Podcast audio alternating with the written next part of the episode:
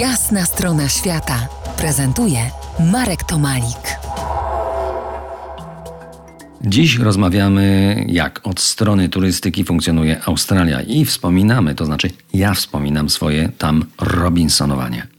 To za chwilę, a teraz chciałbym jeszcze powrócić do omawianych wcześniej restrykcji w podróżowaniu. Wspominałem, że granice stanowe są pozamykane w Australii, nawet w tych stanach, gdzie zakażeń nie ma. Tak jest na przykład w stanie Australia Zachodnia, który jest 8 razy większy od Polski, a mieszka tam trochę więcej ludzi niż w naszym liczebnie niewielkim województwie podkarpackim, czyli jakieś 2,5 miliona istot ludzkich mieszka tam w zachodniej Australii. I dla tych ludzi ta olbrzymia przestrzeń pozostaje w dzisiejszych czasach otworem. Pozazdrościć. Inne stany Australii mają tej przestrzeni wyraźnie mniej, ale to wciąż inna skala odległości, wolności niż te znane nam z Europy. To wracam teraz wspomnieniami do stanu Queensland, sześciokrotnie większego od Polski, a konkretnie do osady turystycznej Early Beach, która z moich wspomnień wyłania się jako słoneczna oaza spokoju, brama do raju, Parku Narodowego Wysp Whitsunday, które dziewiczo wynurzają się z Oceanu Spokojnego.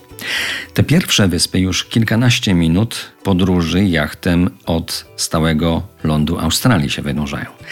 Jak teraz wygląda tam ruch turystyczny i czy w ogóle jest? Pytam Piotra Ferenca, zawodowego żeglarza z praktyką oceaniczną w Kanadzie, Australii, a także na polskiej Pogori, na stałe mieszkającego na Złotym Wybrzeżu Australii. Oczywiście główni klienci, czyli klienci zagraniczni nas nie odwiedzają, ale ta turystyka wewnątrzstanowa jest nadal, e, nadal jest. Australijczycy uwielbiają podróżować, uwielbiają spędzać czas na świeżym powietrzu.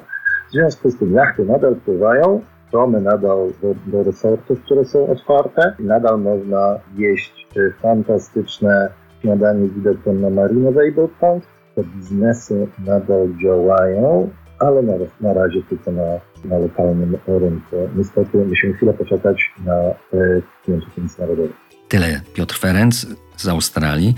Za kilkanaście minut wrócimy do turkusowej wody okalającej wyspy Whitsunday. Zostańcie z nami w RMF Classic. To jest jasna strona świata w RMS Classic.